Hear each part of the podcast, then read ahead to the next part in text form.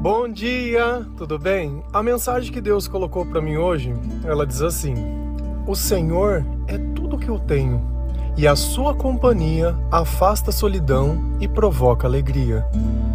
Senhor, tende misericórdia de nós. Perdoa, Pai, todos os nossos pecados. Livra-nos de todo mal. Nos afasta de tudo aquilo que não vem de Ti. Nós agradecemos, Senhor, por mais esse dia, pelo alimento, pela palavra, pela presença. Aceita, Senhor, essa nossa oração, esse nosso louvor, pois nós Te amamos, bendizemos, adoramos. Somente Tu é o nosso Deus e em Ti confiamos.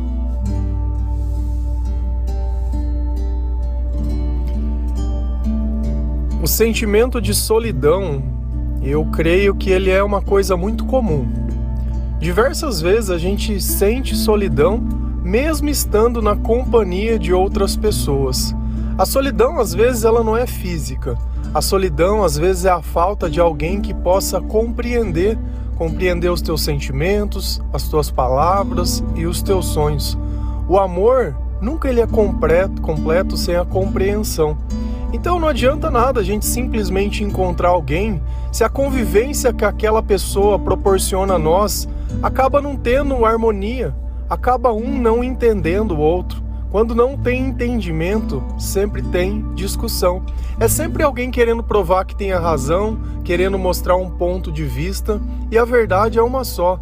O amor, ele não suporta nada dessas coisas. Deus é o amor. E no amor tem que existir harmonia, tem que existir paz, tem que existir alegria. Só que todas essas coisas não são frutos da presença das pessoas. Ou, não é o meu relacionamento que provoca isso dentro de mim, mas é a presença de Deus. Se Deus não está presente no meu relacionamento, dificilmente alguma coisa boa pode acontecer, porque nós vivemos uma batalha espiritual. E isso sempre tem que ficar bem claro. O mal ou o bem, ele não escolhe o rosto. Não é o grau de intimidade que você tem que uma pessoa se determina se ela vai estar ou não com Deus, mas são as coisas que ela acredita e que ela pratica. Por isso o mal, ele pode se manifestar através de alguém da sua família, através de alguém que você ama, através de qualquer pessoa, até mesmo de um estranho, através de nós mesmos. Mas quando nós percebemos que esse sentimento de solidão, ele costuma não passar, e certamente que a tristeza ela vem acompanhada com esse sentimento. Então o tempo inteiro eu me sinto sozinho e triste. Então eu fico achando que eu preciso encontrar alguém, que essa razão disso é porque eu sou solteira, porque eu não tenho alguém, ou por causa disso, por causa... Então a gente sempre acha que a presença de alguém vai poder mudar o estado do nosso coração. É como se eu acreditasse que simplesmente vendo a comida, eu iria me alimentar, eu não iria sentir mais fome. Não é assim que funciona. O sentimento de solidão é o sentimento da ausência de Deus. O sentimento de tristeza é o sentimento da ausência de Deus. Se a gente notar a frase, o que ela diz, o Senhor é tudo o que eu tenho. E nós chegamos nessa conclusão quando? Quando nós nos convertemos. Quando nós comparamos a nossa velha vida com a nossa nova vida, não existe comparação. E você percebe que não existe vida sem Deus. Então, certamente que o Senhor é tudo que eu tenho, é tudo que nós temos. Quando eu falo conversão, o que é isso? Tá. Se converter aí na igreja? Se converter é ser batizado? Se converter é falar sou católico ou sou evangélico? O que é conversão? Conversão é nós entregarmos a nossa vida a Jesus Cristo. É dar o sim para Deus e não para o mundo. Se converter é buscar a presença de Deus todos os dias, é anunciar as boas novas do reino de Deus, é orar, é ouvir louvor, é entregar a vida a Jesus. Eu posso ir na igreja e posso não ser convertido. E certamente que a igreja é um lugar, muitas vezes, de não convertidos. Porque as pessoas, elas estão buscando se converter. Então não espere encontrar a perfeição de Deus na igreja. Nem no seu clero, nem nas pessoas que conduz, nem em nada. Porque, vamos lembrar novamente, vivemos uma batalha espiritual. O próprio Judas andava com Jesus, mas era tomado pelo diabo. E assim, dentro da tua igreja, vai ter diversas pessoas que estão tomadas também. E não adianta a gente achar que pelo fato de estar na igreja não vai fazer o mal. Se a gente olha a própria vida de Saul, Saul tinha um espírito que dominava ele, um espírito enviado por Deus, e esse espírito deixava ele louco. Sabe como ele acalmava? Através dos louvores. Quando Davi tocava a harpa para ele, ele se acalmava, aquele espírito. Então, de repente, dentro do culto, dentro do louvor, as coisas podem se acalmar e as coisas podem melhorar, mas o problema é quando a gente sai da igreja. O problema é quando a gente senta para comer em algum lugar e tá todo mundo junto, aí começa a fofoca, aí começa a reparar, aí começa a achar. O foco, todas as vezes que a gente perde o foco de Cristo e coloca em pessoas, meu, não vai dar certo. Então me converter é deixar sempre o meu foco no Senhor. Me converter é eu olhar a minha vida e entender que o meu comportamento ele faz diferença, que as minhas palavras elas fazem diferença, que a forma que eu gasto o meu tempo faz diferença. E aí eu noto que quando o meu foco está em Cristo, eu sinto a companhia de Deus na minha vida. E o que que acontece? Aquele sentimento de solidão, ele se afasta. E eu começo a sentir alegria. Se a gente vai lá em Salmos dezesseis, versículos cinco e seis, olha como é interessante o que a palavra diz quando você entende isso que eu acabei de te explicar. Tu, ó Senhor Deus, és tudo o que tenho. O meu futuro está nas tuas mãos. Tu diriges a minha vida. Como são boas as bênçãos que me dás. Como são maravilhosas. O Salmo deixa muito bem claro uma coisa. Tu és tudo o que tenho e o meu futuro está nas tuas mãos. O futuro, o que é o futuro? O futuro é quando Deus governa a nossa vida. Não é quando eu crio os meus planos, mas quando eu nego a mim mesmo e deixo que Jesus conduza a minha vida. Eu deixo que Jesus seja o meu caminho, eu deixo que Jesus seja a minha verdade. Então, ao invés de eu ficar tentando trapacear as coisas e que as coisas sejam do meu jeito, eu deixo as coisas serem do jeito que o Senhor definiu para mim. E eu digo claro, olha, você é o meu futuro e você dirige a minha vida. Quem dá a direção para a tua vida hoje? São os teus sonhos? Essa pessoa que você está hoje, ou a pessoa que você está interessado, ou as coisas que você faz, você conquistou isso em que tempo?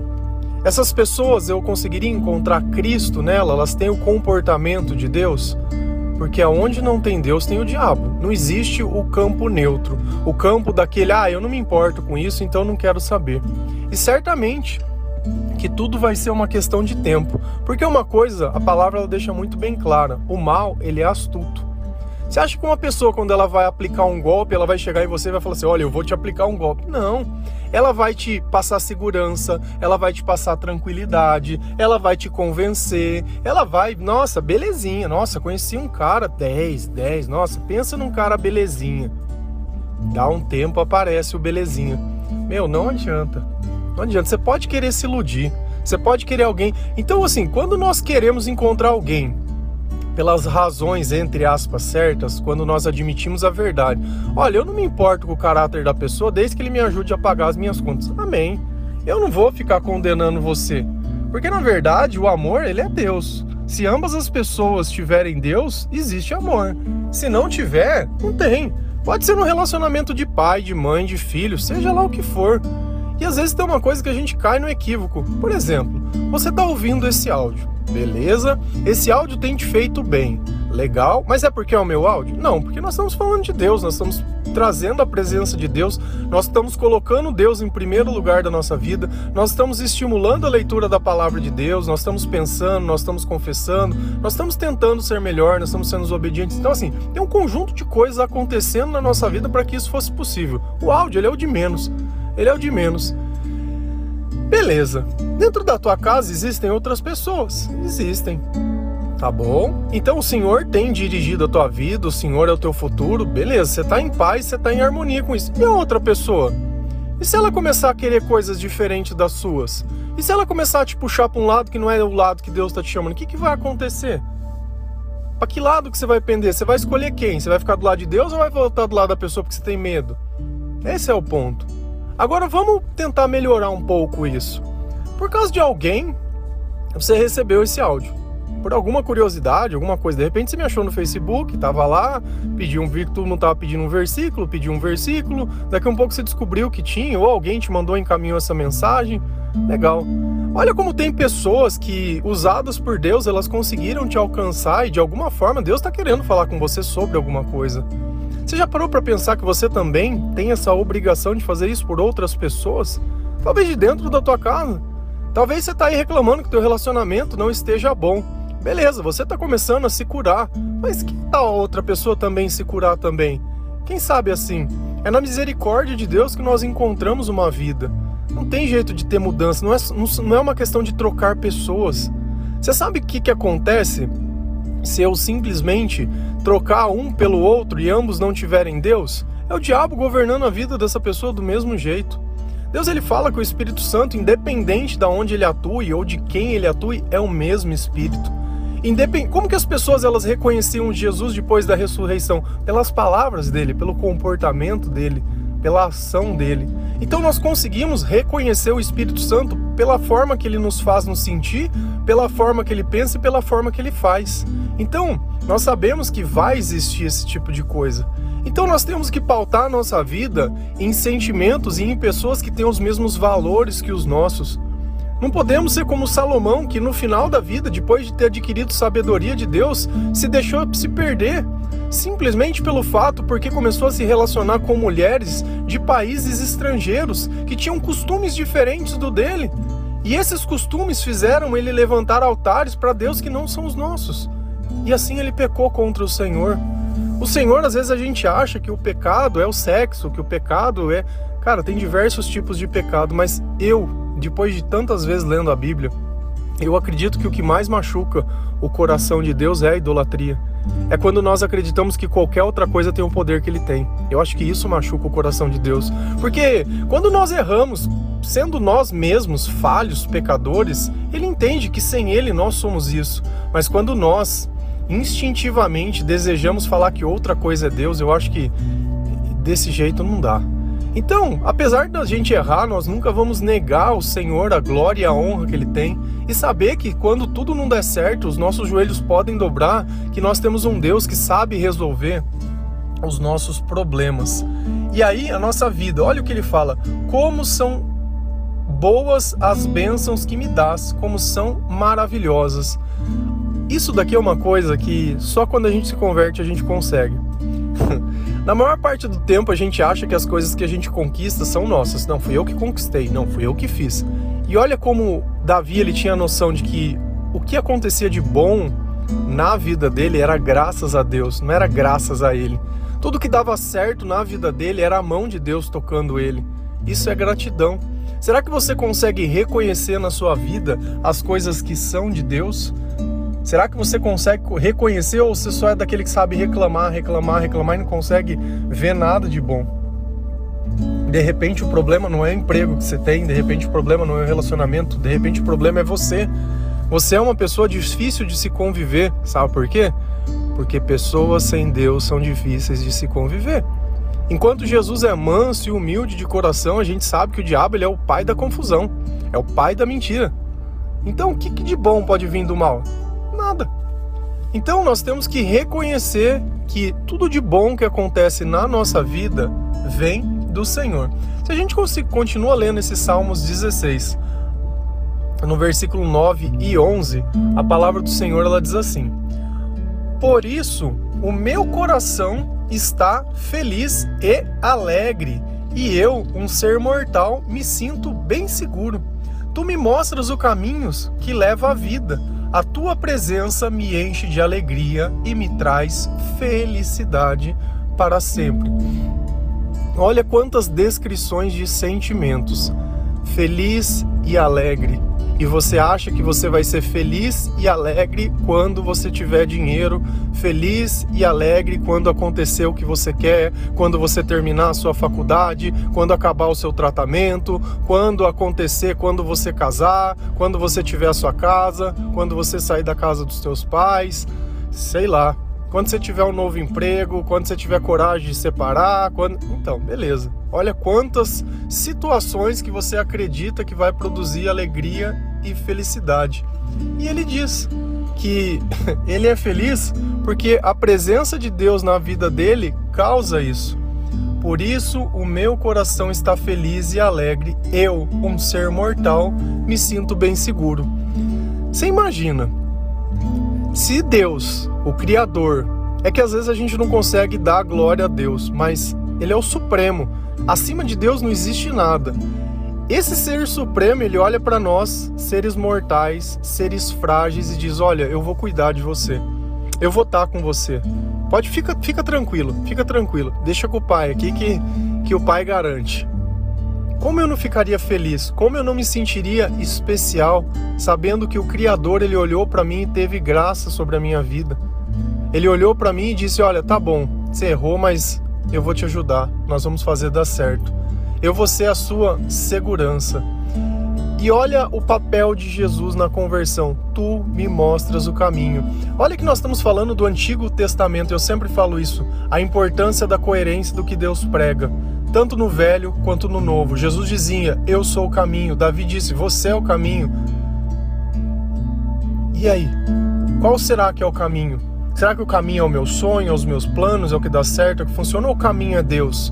Por onde será que eu tenho que seguir? Ou será que essa teimosia toda vai me levar para algum lugar? Será que depois de tanta tribulação, tanto rolo, tanta briga, tanto desrespeito e tanto tudo, ainda vai vir algo? Milagrosamente vai se tornar bom de novo? Ao menos que Deus esteja genuinamente em ambas as pessoas, eu creio que possa ocorrer esse milagre. Porém, Jesus não é algo que eu peço para alguém orar e ele invade a vida de alguém. Ele diz, eis que estou à porta e bato. Se alguém abri-la, eu entrarei e cearei. Nós temos que convidar Jesus para entrar na nossa vida. Apesar de ser Ele quem nos fez, Ele quem está o tempo todo ao nosso redor, nós precisamos querer estar, nós queremos querer conversar e que Ele participe da nossa vida. A tua presença me enche de alegria e me traz felicidade para sempre. A tua presença. Já falamos sobre isso, como eu atraio a presença de Deus através da oração. E o que é a oração? A oração é conversar com Deus. Então, quando nós pensamos em Deus e conversamos com Deus, eu não sei se vocês já participaram dessa experiência ou já tiveram de tentar conversar às vezes com algum ente querido que já se foi. E às vezes você passa por alguma situação, você sabe até o que ele iria falar naquele instante, a forma que ele se comportava, a forma que ele fazia. E às vezes mentalmente você começa a conversar, entre aspas, com essa pessoa. Com Deus é a mesma coisa. O que Deus ele não gosta é de oração repetitiva. Isso ele não gosta, está na palavra de Deus. E é importante que você leia a palavra de Deus para saber o que agrada e o que não agrada, o que é certo e o que não é. Porque às vezes não é a forma que nós fazemos, mas é que nós aprendemos errado e acreditamos errados. Por que não deixar que o próprio Deus nos ensine?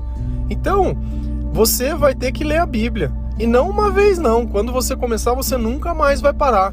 Ele não é como aquele livro humano que a gente lê e simplesmente quando a gente termina de ler, a gente guarda aquele livro e fica... Não, ele é um livro para ser lido todos os dias, ou ouvido, é um livro para ser comentado. Sempre eu digo, ó, tô lendo tal lugar, vi isso, tô lendo tal lugar, faz parte do assunto, faz parte das coisas. Às vezes a gente gosta de ficar falando do tempo, ai, vai chover. Pelo menos no, no, moro no estado de São Paulo, é comum falar do tempo, ei, chuvinha, hein? É, friozinho, hein? Poderíamos estar falando de Jesus, poderíamos estar falando de coisa... Não, nada que eu falo é para discriminar, tá? Eu tô dizendo assim, vamos complementar isso? Vamos colocar um, um ponto a mais em alguma coisa para que alguém possa olhar que você tem algo a mais dentro de você, que o teu sorriso é graças a Deus, que a tua alegria é graças a Deus. A tua presença me enche. Enche? Hum... Preenche, completa, não mais sozinho. Olha como as palavras, elas sempre vão se encaixando quando nós entendemos o papel de Deus na nossa vida. Quando nós sabemos que todos os bons sentimentos vêm dele. Amém? Que Deus abençoe cada um de vocês. Que o Senhor possa estar na sua vida. Que você possa admitir tudo aquilo que não fez de certo. Sabe? Que você possa confessar a Jesus os seus pecados. E que através disso possa se haver uma comunhão, que você possa sentir paz, alegria, tranquilidade, que você possa saber que com o Senhor você tem um futuro, que você é respeitado, que Ele vai te dar segurança, que Ele vai dirigir a tua vida, que você vai receber bênçãos e coisas maravilhosas. E tudo isso acompanhado de alegria, não vai ter mais sentimento de solidão, não vai mais se sentir perdido, não vai mais se sentir cansado, não vai sentir mais nada dessas coisas que você costuma sentir quando você se converter. E isso leva um tempo. Quando nós entendemos como as coisas são, certamente que tudo melhora na nossa vida, porque quando nós vivemos com sabedoria, nós vivemos com Deus. Amém? Que Deus abençoe cada um de vocês. Feliz a nação cujo Deus é o Senhor. Um bom dia.